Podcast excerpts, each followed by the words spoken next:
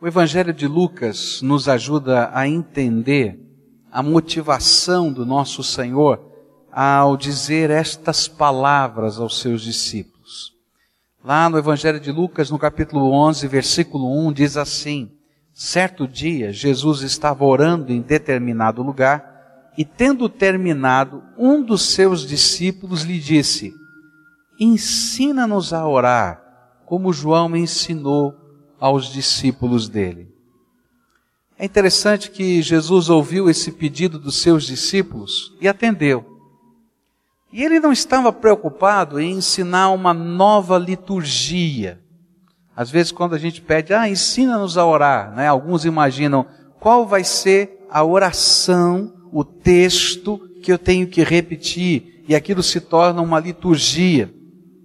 Mas, ao contrário, ele pega os elementos todos da piedade judaica, coloca-os todos juntos no capítulo 6, que está aqui é, de Mateus, e vai mostrando que a piedade é muito mais do que uma forma de religiosidade.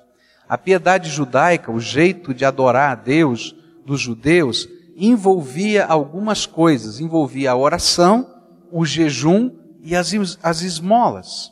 E se você olhar o capítulo 6, ele pegou tudo aquilo que representava a espiritualidade visível daquele tempo e ele começou a trabalhar e ensinar o que significa de fato viver uma espiritualidade na presença de Deus. O objetivo do Senhor Jesus era que a fé daqueles novos irmãos fosse maior do que uma simples liturgia, que se repetiria com a expressão de um costume religioso.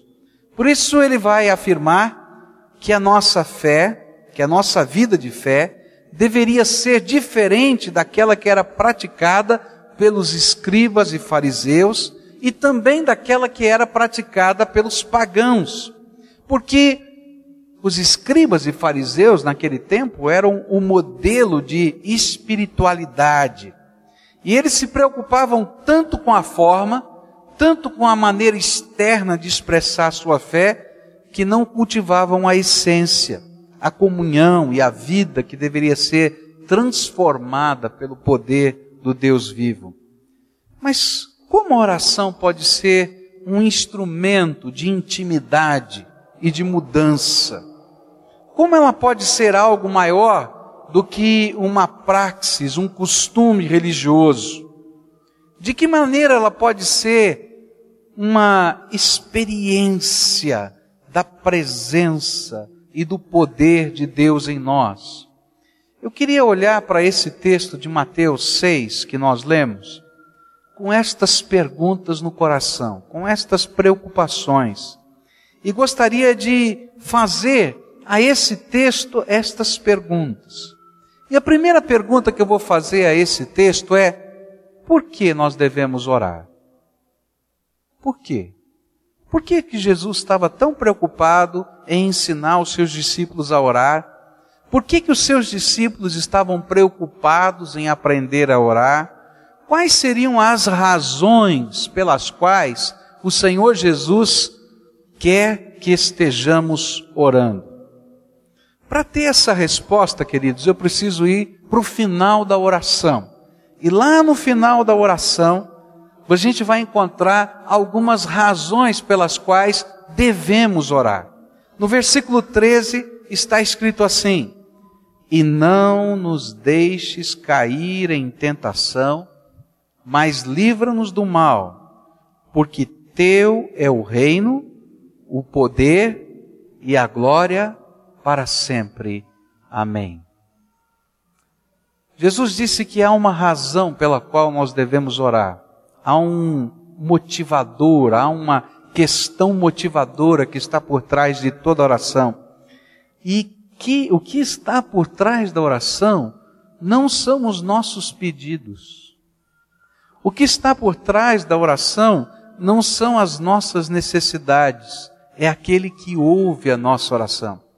Jesus disse assim: Olha, vocês devem orar e vocês devem colocar todas essas coisas diante de Deus, porque teu, ó Deus, é o reino. Teu, ó Deus, é o poder. Tua, Senhor, é a glória para sempre, para sempre, para sempre. Amém. Estas são razões para nossa oração. Nós vamos encontrar algumas outras espalhadas pelo texto, mas eu queria começar com esta com esta expressão do Senhor Jesus. Oramos porque o reino pertence a Deus. O que, que significa dizer que o reino pertence a Deus? Porque teu é o reino. O reino de Deus é a base de tudo que existe e existirá. Não existe nada fora do reino de Deus. Nada fora daquilo que está sob o domínio e o controle do Senhor. E quando a gente fala que teu é o reino, nós estamos dizendo que o reino representa o propósito eterno do nosso Senhor.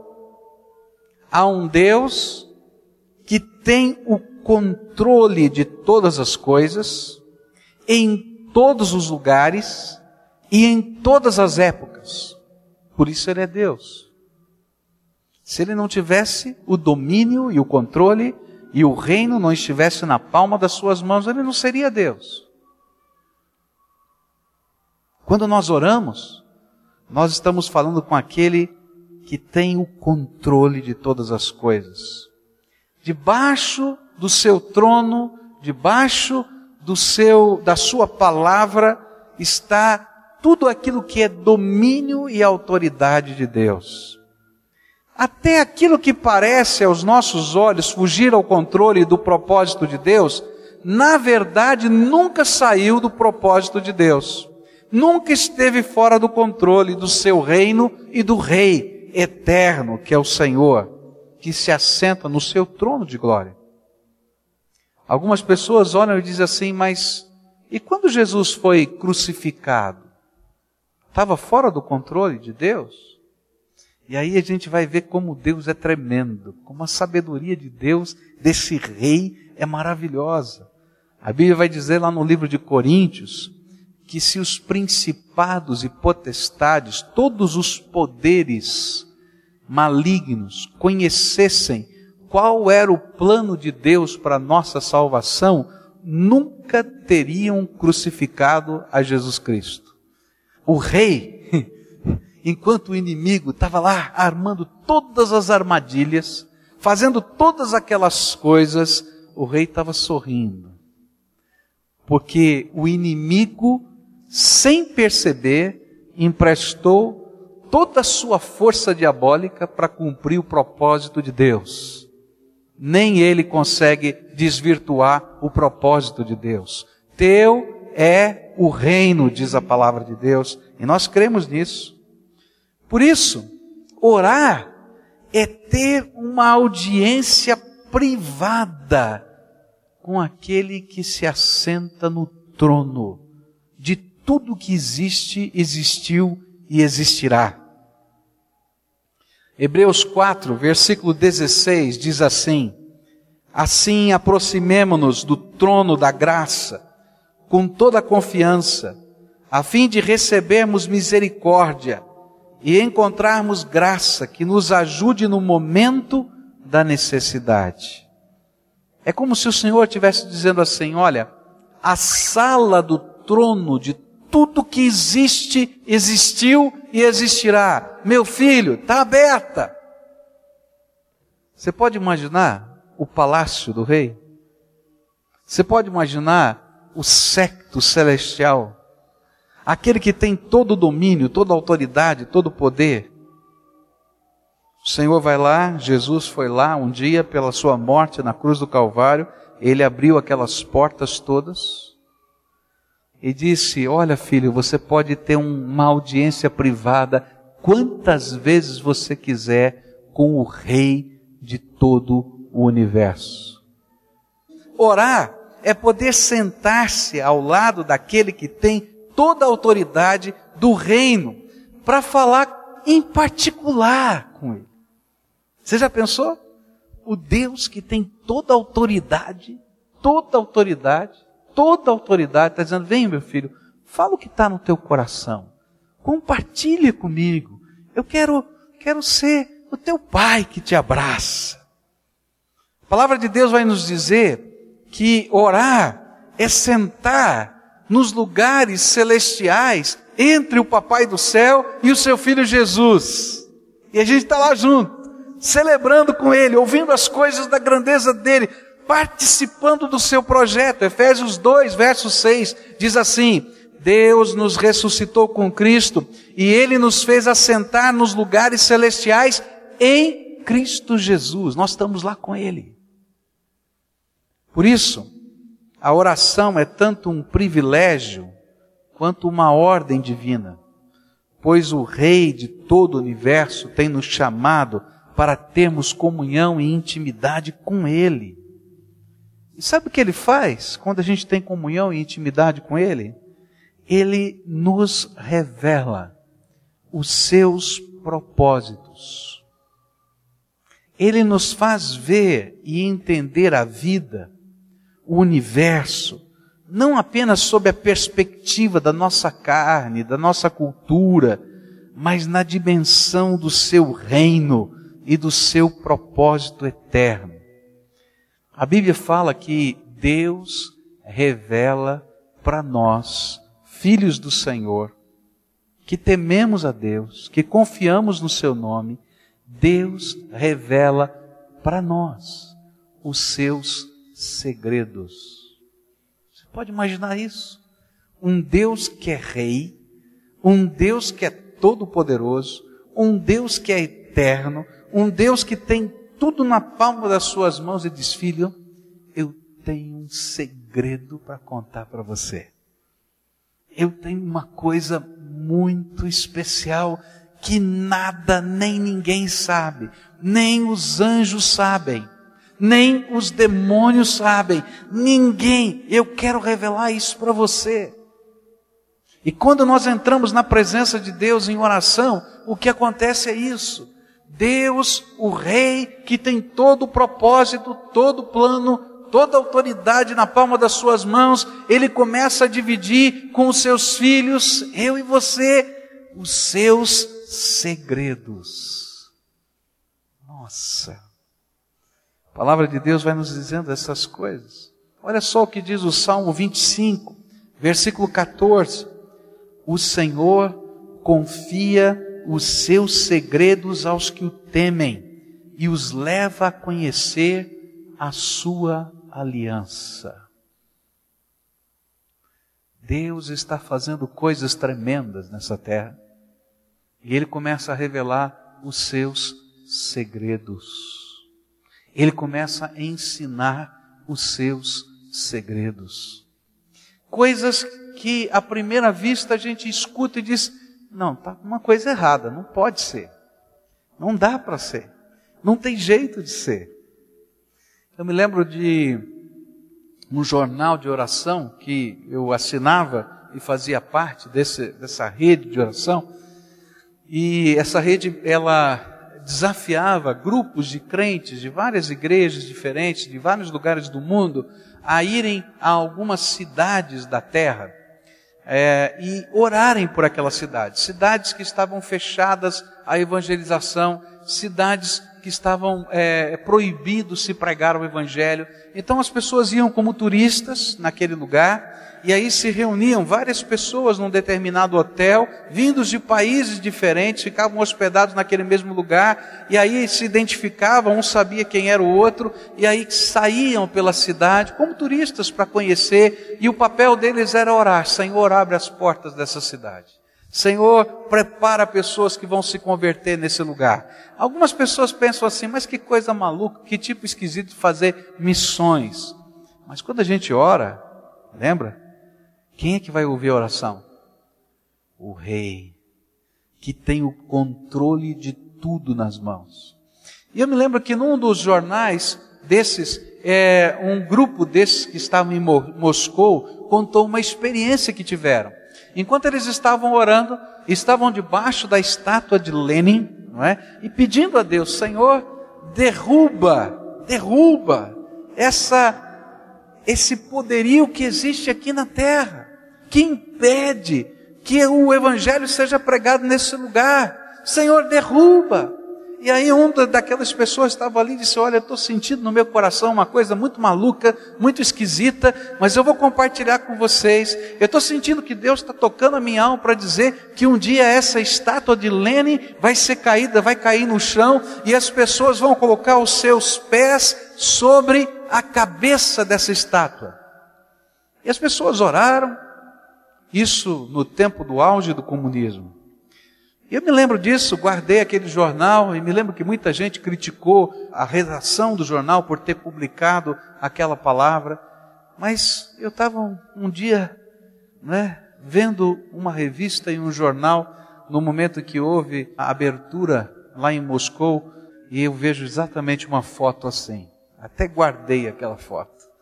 A estátua de Lenin jogada no chão e vários jovens subindo em cima da cabeça dele com os seus pés ali colocados.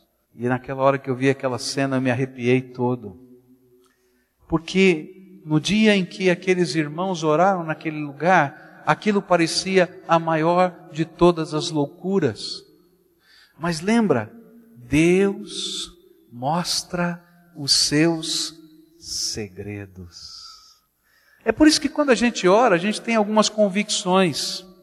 Deus nos dá algumas certezas que são certezas da fé.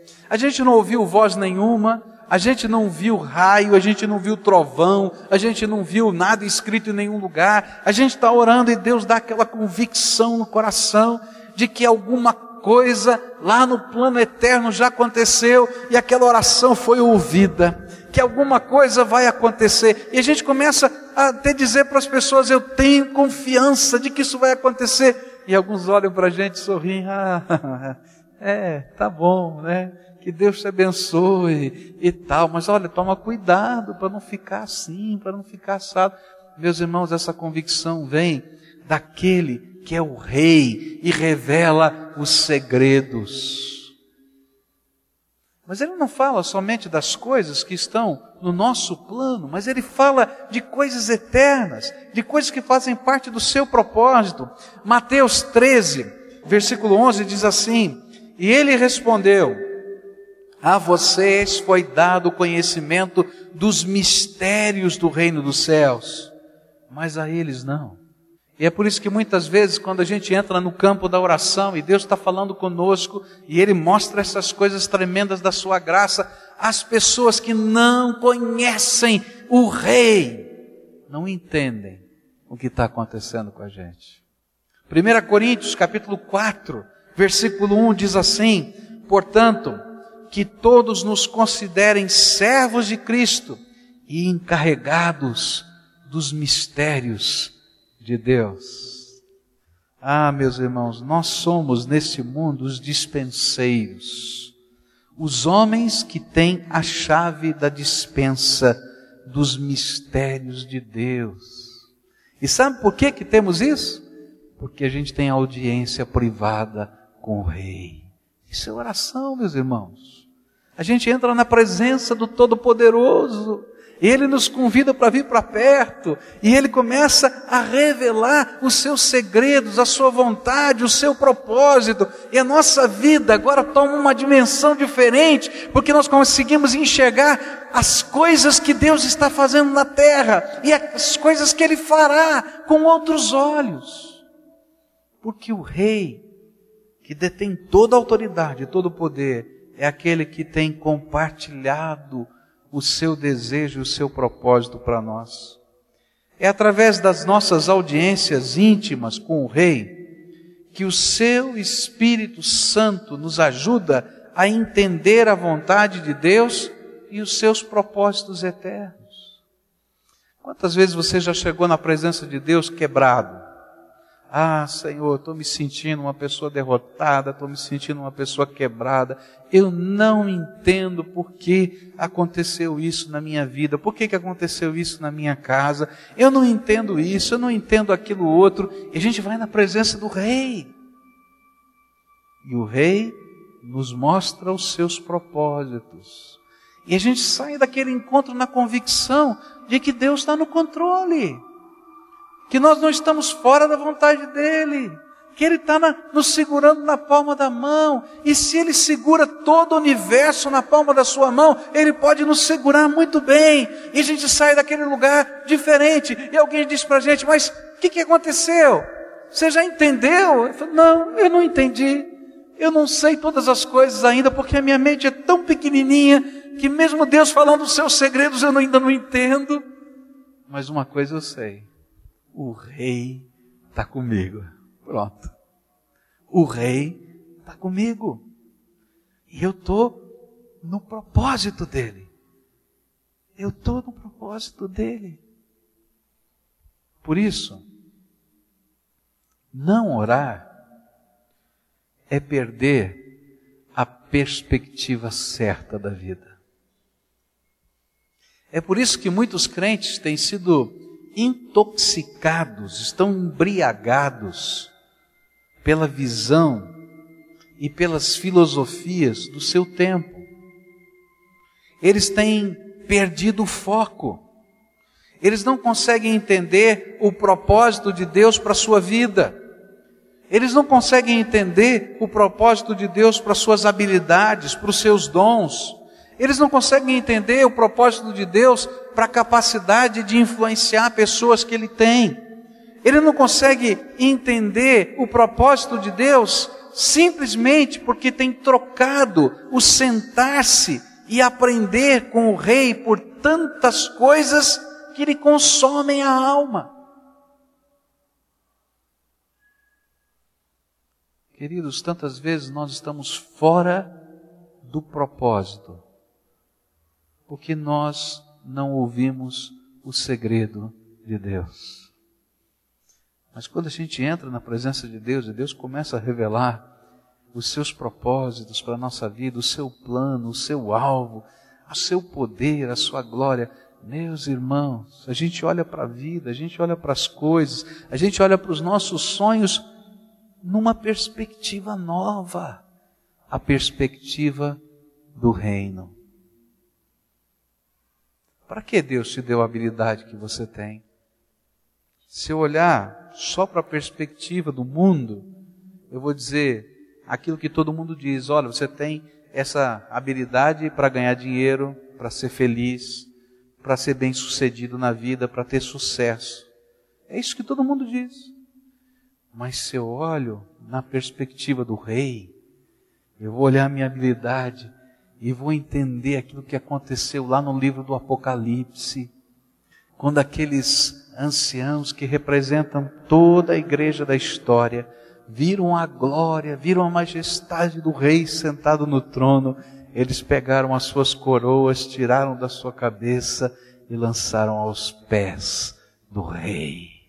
E aí a gente entende, olha, o propósito da minha vida é honrar e glorificar o Rei. Por que, que eu existo? Eu existo para a glória de Deus. E sabe, isso não me é pesado, isso não me parece uma fuga. Não! Ele me chama a participar do seu reino. Olha só que coisa tremenda. Jesus disse aos seus discípulos: Filhinhos, Deus, o Pai, decidiu dar para vocês o seu reino. E ele começa a dizer: Filho, sabe tudo isso aqui que está na palma da minha mão? Tudo isso aqui que eu tenho domínio, controle e autoridade, tudo isso, filho, eu tomei uma decisão e tenho um propósito. Por toda a eternidade eu quero dividir tudo isso com vocês. Eu quero dar o meu reino para vocês. Uau! Hum. E aí você está preocupado. Está preocupado com a casa, está preocupado com o sapato, está preocupado com a janela, está preocupado com o carro, está preocupado. Gente, entra no trono, na sala do trono, e a tua vida vai mudar de perspectiva. E sabe, cada vez que a gente faz isso e entra na sala do trono, porque a nossa vida mudou de perspectiva, Deus cumpre uma outra promessa. Palavra do Senhor Jesus: buscai primeiro o reino de Deus e a sua justiça, e o que? Todas as outras coisas vos serão acrescentadas. Como pai, algumas vezes nós temos algumas preocupações. Todo pai tem prazer, tem prazer de ver a alegria do seu filho, não é? Às vezes a gente fica olhando e faz algumas coisas que são naturais para a gente. A gente não compra uma coisa para a gente e compra para os nossos filhos. E não nos é pesado isso. A gente faz com alegria. Não é verdade isso? Tá? Agora, algumas vezes, essas coisas que nós demos para os nossos filhos, nós colocamos limites. Tá? Então, se o nosso filho está lá aficionado no computador, virando a madrugada, a gente diz: opa, o computador vai sair do quarto e vai para a cozinha. Essa é uma boa ideia, viu? O computador na cozinha é muito melhor que no quarto, tá? Porque aí tem que ser compartilhado com a casa inteira e não fica aquele lugar de isolamento, né? A gente está junto, está vendo, está participando. Ah, pai, meu computador está no quarto. Tá. Não, por quê? Porque a gente colocou limites, porque ele não entendeu os propósitos. Meus irmãos, Deus às vezes coloca limites na nossa vida porque nós perdemos a perspectiva do reino. Mas quando nós oramos, queridos, a perspectiva do reino nos é revelada, fica clara para nós. Olha, quantas vezes a melhor parte está nos sendo tirada, porque nós trocamos. Lucas 10, é interessante que Lucas, na organização do texto, ele coloca no capítulo 11, no versículo 1, a oração que nós lemos. Mas olha só como termina o capítulo 10. O capítulo 10 termina assim: Caminhando Jesus e os seus discípulos chegaram ao povoado, onde certa mulher chamada Marta o recebeu em sua casa. Maria, sua irmã, ficou sentada aos pés do Senhor, ouvindo a sua palavra. Marta, porém, estava ocupada com muito serviço e, aproximando-se dele, perguntou: Senhor, não te importas que a minha irmã tenha me deixado sozinha com o serviço? Diz-lhe que me ajude. E respondeu o Senhor: Marta, Marta, você está preocupada e inquieta com muitas coisas, todavia apenas uma é necessária. Maria escolheu a boa parte e esta não lhe será tirada. Ah, meus irmãos, quantas vezes a melhor parte nos tem sido tirada? A melhor parte é entrar na sala do trono, é sentar-se aos pés do rei. Esta é a melhor parte. E mais, a nossa ausência neste santo lugar, neste santo encontro, entristece aquele que nos convidou pois o acesso para esse lugar foi comprado por alto preço. O apóstolo Pedro vai dizer no capítulo 1, versículos 18 e 19: Pois vocês sabem que não foi por meio de coisas perecíveis, como a prata ou o ouro, que vocês foram redimidos da sua maneira vazia de viver, transmitida por seus antepassados, mas pelo precioso sangue de Cristo como de um cordeiro sem mancha e sem defeito. O seu lugar, junto ao rei, fica vazio. É como se Deus tivesse preparado uma poltrona para você, do lado dele, nas regiões celestiais, e disse: Essa aqui é a poltrona do João. Alguém diz: Ah, eu posso sentar nessa poltrona? Não essa aqui é a poltrona do João. E aí vão chegando as pessoas. E várias estão ali participando. E alguém diz: Mas Senhor, tem uma poltrona vazia aqui. É, mas essa aqui é a poltrona do João. Mas ele não vem. Mas essa é a poltrona do João. E aí Deus olha para aquela poltrona e ele se entristece porque você ainda não entendeu o privilégio que você tem. E ele se entristece às vezes muito mais porque você tem trocado o lugar diante do rei por coisas que não dá nem para entender. Tolice pura. Há tanto que ele queria lhe ensinar e há tanto que ele desejaria derramar da sua graça sobre você, mas você não tem estado lá, na sala do trono do Deus Todo-Poderoso. A segunda razão, porque Jesus disse que nós devemos orar. A primeira é porque teu é o reino. A segunda é porque teu é o poder. Aquele que ouve as nossas orações tem todo o poder no céu e na terra. É difícil para nós entendermos o poder de Deus. Nós estamos tão aprisionados à dimensão da nossa carne, às leis da natureza, que nos parece estranho pensar em alguém que esteja acima de tudo e que possa não somente quebrar esta lei, estas leis, como escrever outras segundo a sua vontade. Deus não somente pode quebrar a lei da gravidade, mas ele pode escrever outra se ele quiser. É. Porque ele é poderoso.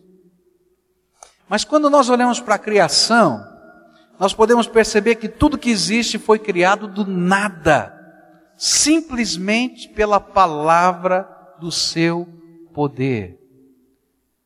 O Deus que criou todo o universo é aquele que ouve as nossas orações. Você quer mais algum motivo para orar?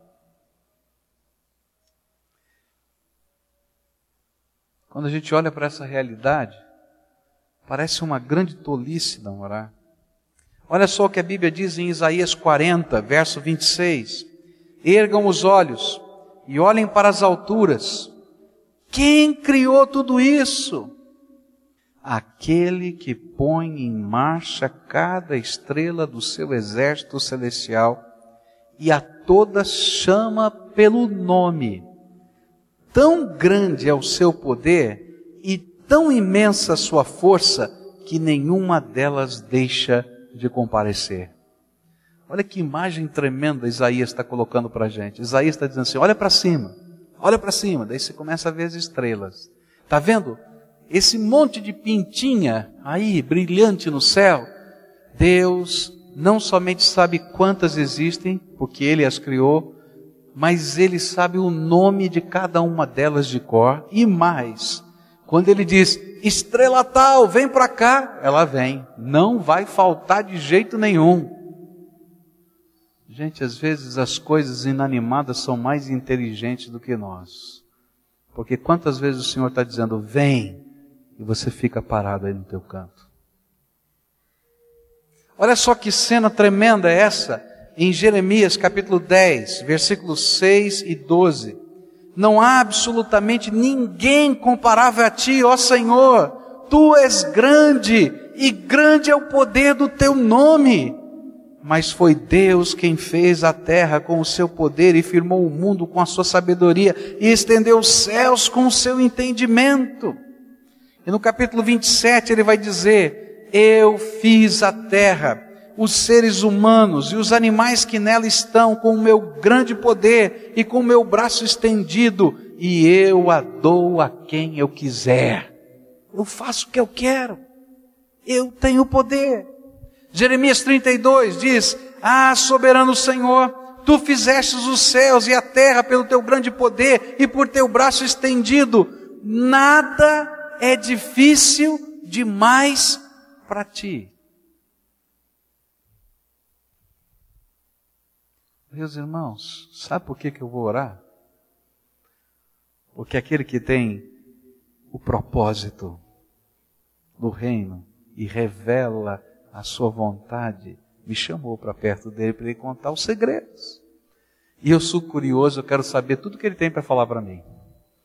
Ah, eu quero saber. Ah, Senhor, o que, que o Senhor tem para a minha vida? Qual é o teu propósito? Qual é o teu plano? E aí Deus começa a colocar sonhos, coloca uma visão de vida, projetos, que coisa gostosa. E aí, às vezes eu olho e tem tanta coisa acontecendo e eu começo a falar com meu Deus.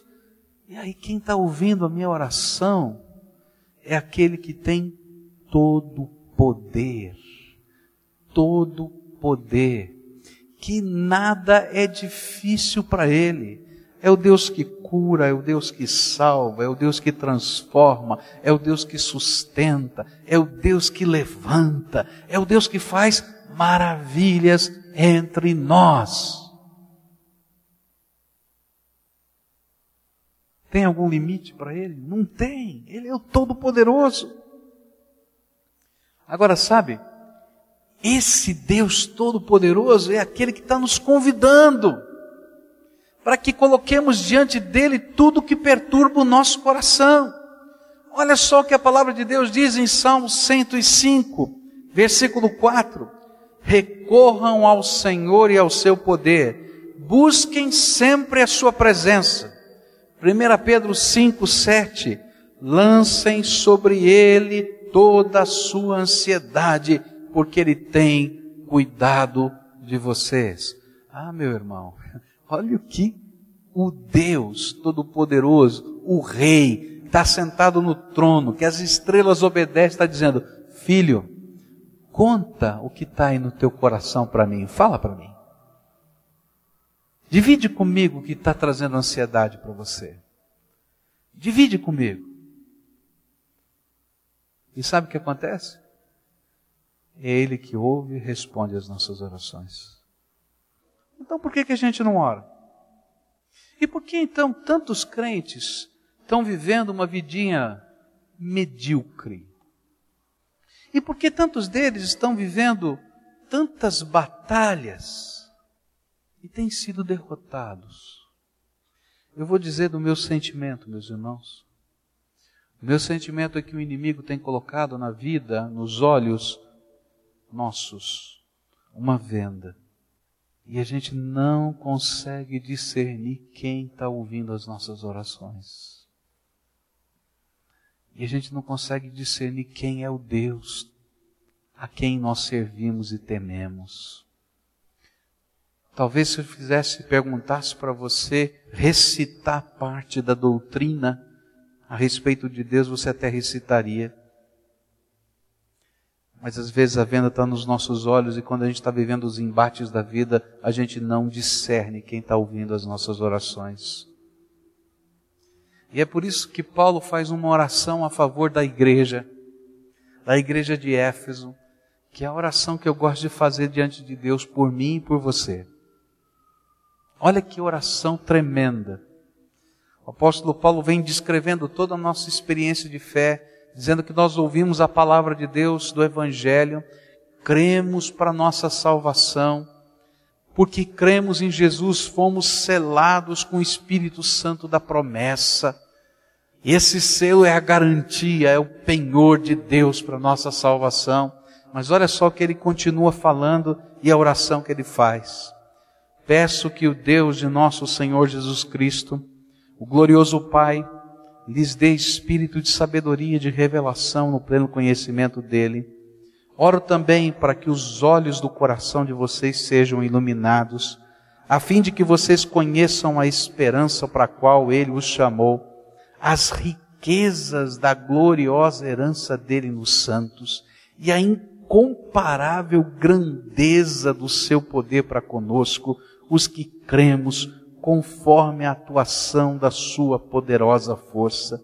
Esse poder ele exerceu em Cristo, ressuscitando dos mortos e fazendo assentar-se à sua direita nas regiões celestiais, muito acima de todo governo, autoridade, poder e domínio. E aqui no grego é todo principado e potestade, todos os poderes demoníacos, está tudo acima. Ele está acima de tudo isso de todo nome que se possa mencionar, não apenas nesta terra, mas também na que há de vir. E Deus colocou todas as coisas debaixo dos seus pés e, e o designou cabeça de todas as coisas para a igreja. O Senhor Jesus é o cabeça, que é o seu corpo, a plenitude daquele que enche todas as coisas em qualquer circunstância. Paulo estava dizendo: Deus abre os olhos, Deus abre os olhos Deus abre os olhos do teu povo, Deus abre os olhos do teu povo, Deus abre os olhos do teu povo, Deus abre os olhos do teu povo para que eles enxerguem a quem eles estão servindo. Todo poderoso Senhor. Mas às vezes a gente não sabe. Se os nossos olhos estivessem abertos e se compreendêssemos a grandeza do seu poder e como ele deseja usá-lo a nosso favor e para a sua glória, a oração teria um lugar diferente nas nossas vidas. Se você acreditasse nestas promessas que eu vou ler agora, a sua vida de oração seria diferente.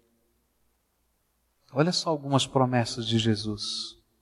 João 14 diz assim: Digo-lhes a verdade, aquele que crê em mim fará também as obras que tenho realizado. Você lembra do que Jesus fez aqui na terra? Fará coisas ainda maiores do que estas porque estou indo para o Pai. E eu farei o que vocês pedirem em meu nome, para que o Pai seja glorificado no Filho. O que vocês pedirem em meu nome, eu farei. Quer ver outra promessa? Mateus 7. Peçam e lhes será dado. Busquem e encontrarão. Batam e a porta lhes será aberta. Pois todo o que pede, recebe. O que busca, encontra. E aquele que bate à porta será aberta. João 16, promessa do Senhor Jesus. Até agora vocês não pediram nada em meu nome. Peçam e receberão, para que a alegria de vocês seja completa. Tem muita casa vivendo batalha. Batalha intensa. E às vezes a gente é tentado a imaginar que vai ser uma liturgia que vai nos ajudar a vencer na batalha. E aí a gente vai procurar uma prática religiosa. A gente sobe na montanha, a gente passa por um processo de cura interior, a gente faz um levantamento disso, daquilo. Meus irmãos, eu quero explicar uma coisa muito simples, muito simples, porque a palavra de Deus é muito simples. Procura o Rei. Só isso procura o rei. Deixa ele revelar para você os propósitos que ele tem para a tua vida e não seja rebelde. Procura o rei. Deixa ele revelar o propósito dele. Por quê, queridos? Porque muitas vezes a gente está dando murro em ponta de faca, querendo fazer alguma coisa na vida que não tem nada a ver com o propósito de Deus. E a gente só se machuca. Por isso, procura o Rei para Deus discernir a tua alma, teu espírito e falar para você qual é o propósito que Ele tem para a tua vida. E quando você procurar o Rei, vai em nome de Jesus, porque só há um mediador entre Deus e os homens, Jesus Cristo. Não põe mais ninguém, nenhum intermediário, não precisa ter mais ninguém. Eu quero dizer para você que eu tenho muito prazer de orar por você. Tem muita gente aqui que tem prazer de orar por você, mas eu vou te dizer uma coisa tremenda, e que se eu não disser, o papai do céu vai puxar minha orelha. Você não precisa nem da minha oração. Sabe por quê? Porque você tem uma audiência privada com o rei. O rei quer te receber na sala do trono. Ele quer te revelar as coisas tremendas. E mais, todo o poder no céu e na terra, Ele quer manifestar a favor da tua vida. Não para os caprichos da tua carne. Não como uma mágica, tá? Como é que funciona a ideia da mágica, do esoterismo? Eu vou lá, faço uma mandinga, tá? Para que os deuses, demônios e etc., cumpram os caprichos da minha carne. Meu querido, quando a gente entra na sala do trono e a gente tem um encontro com o Rei, gente quer fazer a vontade dele, a gente fica com a boca no pó, porque ele se revela todo poderoso. E a gente diz: Senhor, eu quero te servir, porque o propósito da minha vida é esse. Você está vivendo batalha? Jesus quer entrar na tua batalha. Agora transforma essa batalha numa batalha de oração. Eu ainda não vi alguém que Jesus não pudesse libertar de um vício. Eu ainda não vi alguém que Jesus não pudesse curar. Eu ainda não vi alguém que Jesus não pudesse transformar. Até aqueles temperamentos mais encardidos que tem, Jesus transforma. Ele é poderoso de mudar os valores da nossa vida. Eu ainda não vi alguém que Jesus não pudesse trabalhar uma nova visão de vida. Eu não vi alguém ainda que Jesus não pudesse dar sentido e propósito. E quando Jesus veio a esse mundo, ele veio com um propósito: abrir a sala do trono de Deus para mim e para você. Então não fica de fora. Coloca na tua agenda teu encontro marcado com Jesus. No começo a gente fica sem graça, a gente não sabe nem o que falar. Então fica quieto na presença dele, deixa ele falar com você.